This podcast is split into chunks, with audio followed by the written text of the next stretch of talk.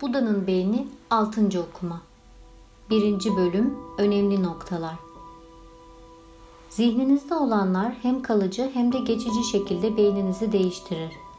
Birlikte tetiklenen nöronlar birbirine bağlanır. Beyniniz ve zihniniz entegre tek bir sistem olduğu için de beyninizde olanlar zihninizi değiştirir. Bu sebeple zihninize ve yaşamınıza dokunan herkese fayda sağlamak üzere beyninizi değiştirmek için zihninizi kullanabilirsiniz.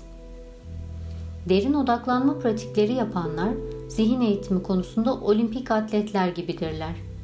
Zihinlerini nasıl eğittiklerini öğrenmek daha fazla mutluluk, sevgi ve bilgeliğe götüren güçlü yollar sunar. Beyin hayatta kalmanıza yardımcı olmak üzere evrimleşmiştir. Ancak başlıca 3 hayatta kalma stratejisi acı çekmenize de sebep olur.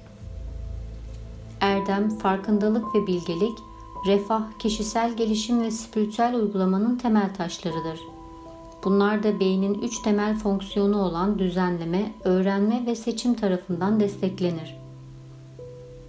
Aydınlanma yolu hem zihni, beyni dönüştürmeyi hem de başından beri mevcut olan o mükemmel gerçek özü açığa çıkarmayı içerir. Her gün olumlu, ufak adımlar zaman içinde büyük değişiklikler yaratır çünkü yavaş yavaş yeni sinirsel yapılar oluşturursunuz.